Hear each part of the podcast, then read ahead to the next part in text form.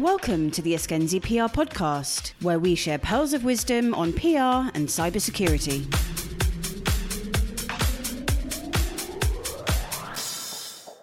Here's our second podcast in a very short series of What's Hot at InfoSecurity 2019. First up is Ian Ashworth, Technical Account Manager at Synopsys.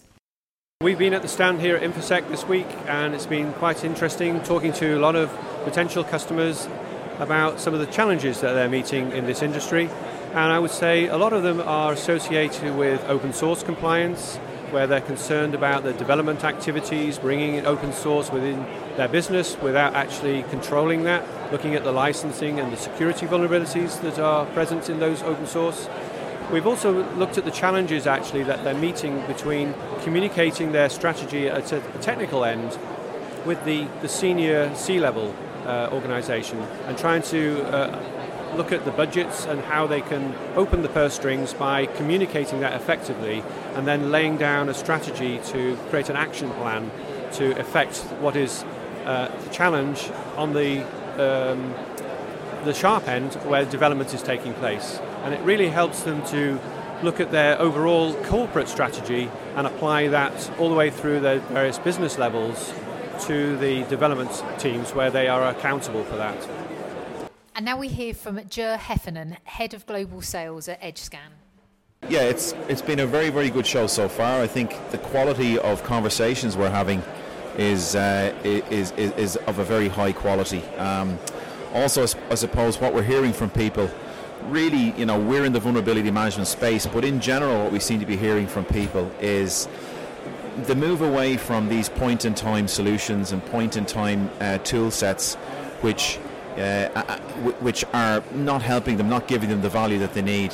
People are definitely moving towards a more managed service approach, whether that's MSSP or managed services from third-party providers. Very much, they're the conversations that people seem to be having with us, and from what I'm hearing around the different stands and different booths here at InfoSec 2019. And what's been the best giveaway of the show? The lightsabers, it has to be. Now we hear from Matt Ryder, Director of Sales Engineering International at Rapid7.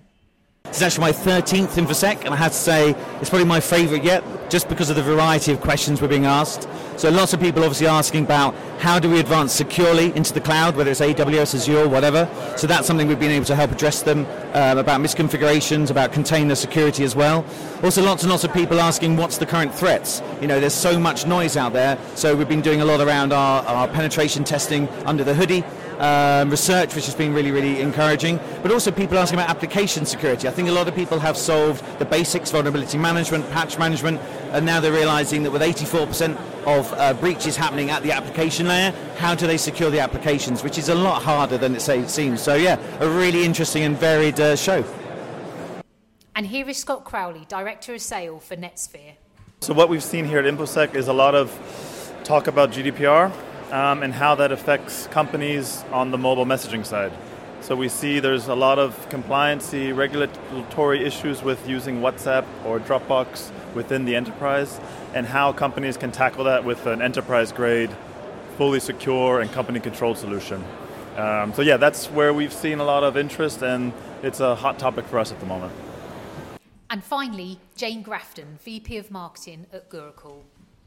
People have been coming to our booth, talking to us about how to predict and prevent insider threats, access abuse, and fraud.